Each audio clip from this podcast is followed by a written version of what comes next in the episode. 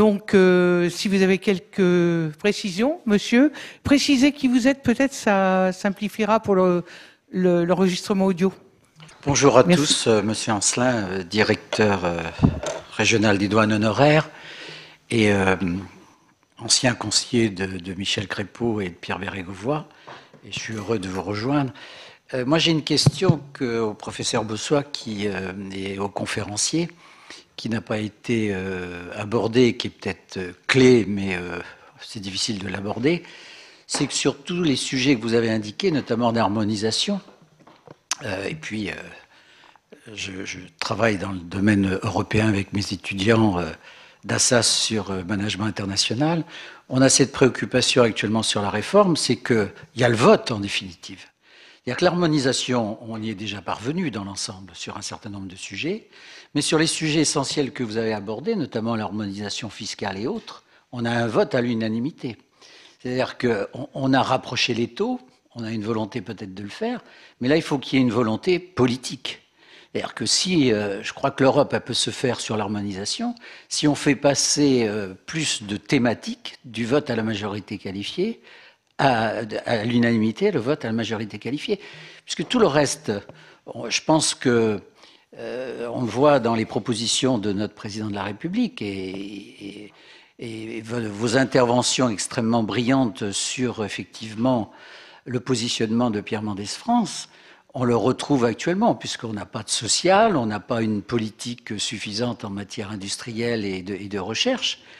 Mais euh, pour ces aspects, euh, comment vous voyez les choses pour faire bouger en définitive cet aspect de vote? Parce que tout le reste, si on a une démarche politique, oui, mais euh, la démarche politique, elle va passer pour effectivement une modification, non pas des traités en tant que tels, mais on a ce problème de, effectivement du pouvoir de décision.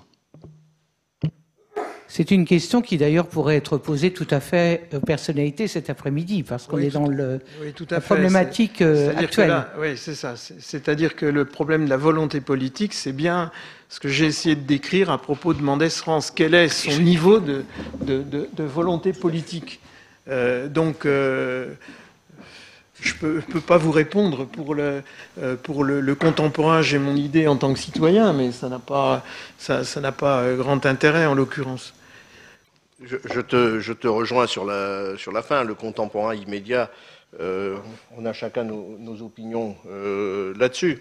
Mais disons que tu as quand même soulevé dans ton exposé quelque chose de, très important qui est quand même encore au, au au, cœur de la problématique de la construction européenne, qui, est la place euh, de l'État-nation, et qui reste toujours, me semble-t-il, centrale.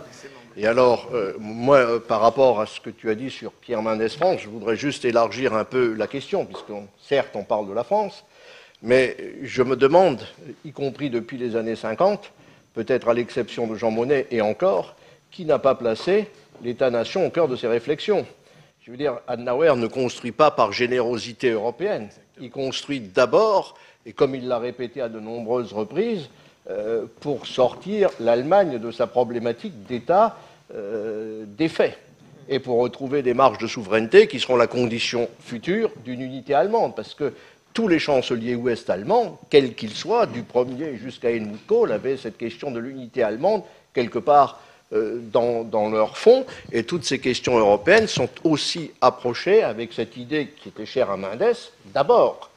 Et, alors là, on parle d'Allemagne, mais on peut descendre. Je veux dire, euh, il m'est arrivé de travailler sur la politique extérieure luxembourgeoise à plusieurs reprises, mais des types comme Joseph Bech, comme Pierre Werner, pensent d'abord Grand-Duché, aussi petit soit-il. C'est-à-dire qu'en fait, euh, l'Europe pour le Grand-Duché, je vais prendre quelques exemples, a été un fantastique moyen de reconversion pour sortir de la mono-industrie et, pour faire du Luxembourg un état de service incontournable sur la scène européenne. Et donc, je suis de nouveau dans mon idée euh, le Luxembourg d'abord, et je vais essayer euh, d'utiliser le levier européen pour satisfaire.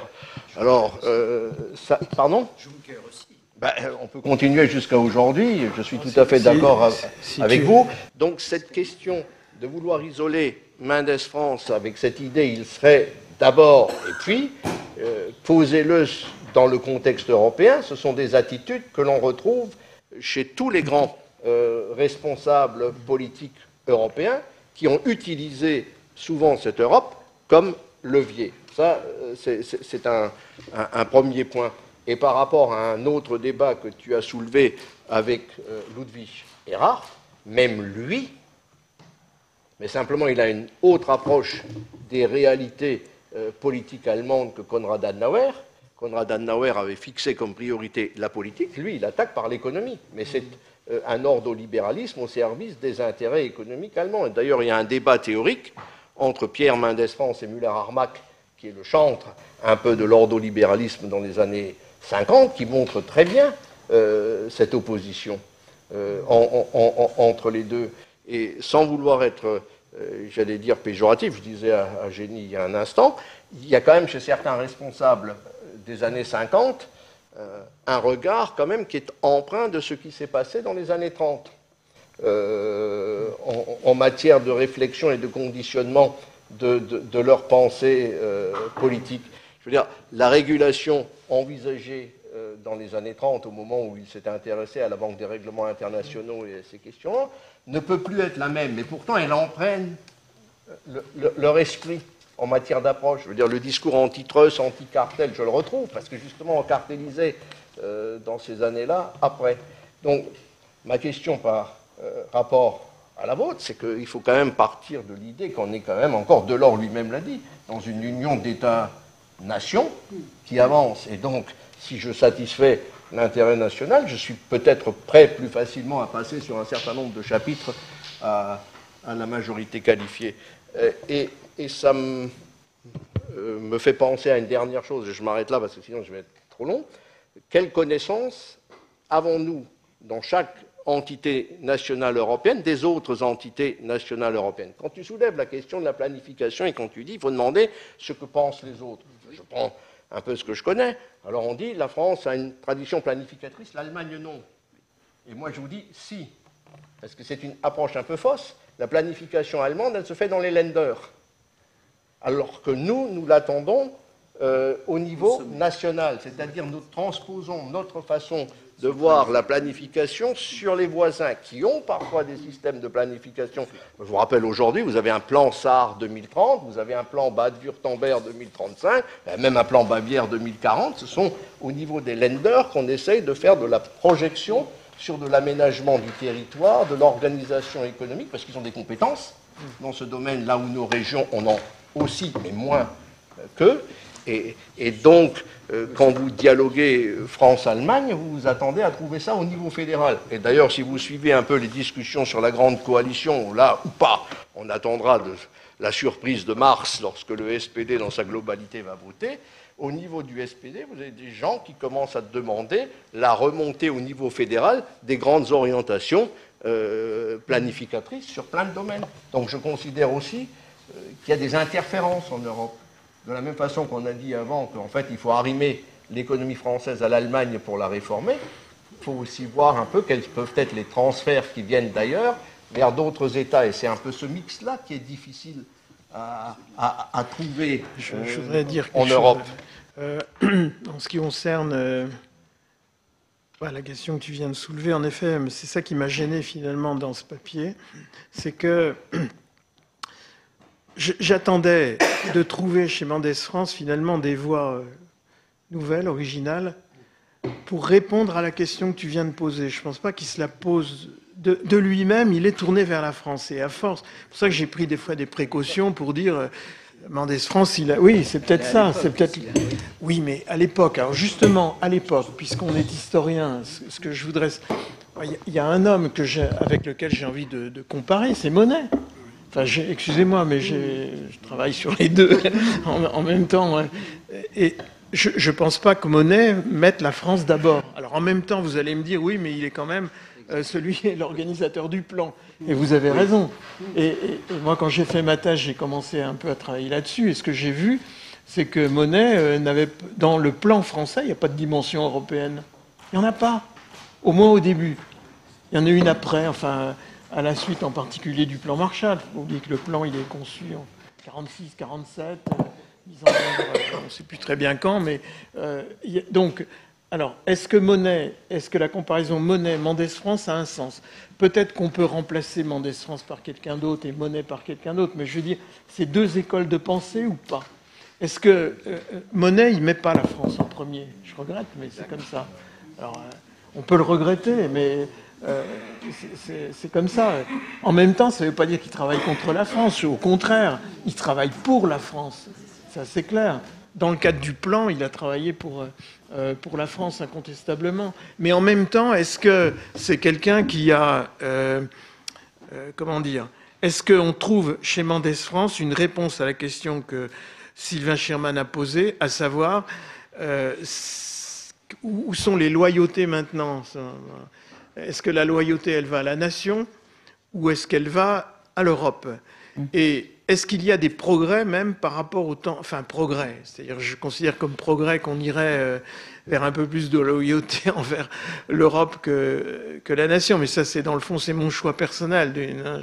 Je ne dis pas que le sens euh, de l'histoire va dans, va, va dans cette direction-là. Je crois que l'euroscepticisme actuel euh, aurait tendance à nous prouver qu'il faut être beaucoup plus, plus prudent. Mais c'est une réalité, puisque les eurosceptiques voire les anti-européens, voire les anti-démocrates, euh, euh, s'appuient effectivement sur la défense de la nation euh, pour justifier certains arguments indéfendables. Mmh. Hein. en particulier dans le débat sur les, migrants actuellement, c'est un, peu ça aussi. Donc je, ne trouve pas chez Mendès France finalement de, de, projet clair répondant à ça. Mais peut-être qu'il n'était pas, c'était pas le moment d'en faire. D'un autre côté, en quoi il innove? Eh ben, Mendes France innove en termes de politique sociale européenne. Ça. Et ton, ton intervention enfin, donne du poids et du sel à ce, que, à ce, que je dis là. Parce que, en même, en même temps, l'Europe sociale, c'est un peu difficile à, à, développer. C'est moins excitant peut-être que la politique de défense ou que. Tu te heurtes au même problème que monsieur a soulevé, hum. c'est-à-dire en fait, entre les États, on n'a pas la même vision culturelle du social. Bon voilà, alors dans quel sens va-t-on? Est-ce qu'on évolue? Est-ce que. C'est une belle, euh, une belle question qui renverra à la question posée à nos personnalités cet après-midi, qui sera justement celle de dire euh, en quoi l'analyse et la pensée de Pierre Mendès France peut nous inspirer par rapport à la problématique européenne. Ce que tu viens de poser sur l'innovation de la politique sociale, c'est peut-être une question à reprendre. Et puis c'est vrai que ce que M. Ancelin a dit par rapport au problème de la majorité qualifiée ou du vote à l'unanimité, on aura certainement l'occasion de le reprendre cet après-midi parce qu'effectivement, pour l'instant, c'est sans doute un problème de blocage. Et puis les États-nations, euh, je pense qu'il ne faut pas oublier non plus que Pierre Mendès France est avant tout un grand patriote euh, dans la grande, la grande tradition des républicains euh, et du radicalisme euh, d'avant-guerre, et qu'il a tellement souffert aussi qu'on l'ait accusé de déserter, de ne pas être un patriote, que je crois qu'il reste avant tout un grand patriote, et il l'applique effectivement, je crois, peut-être dans sa vision de l'Europe aussi, à ce niveau-là.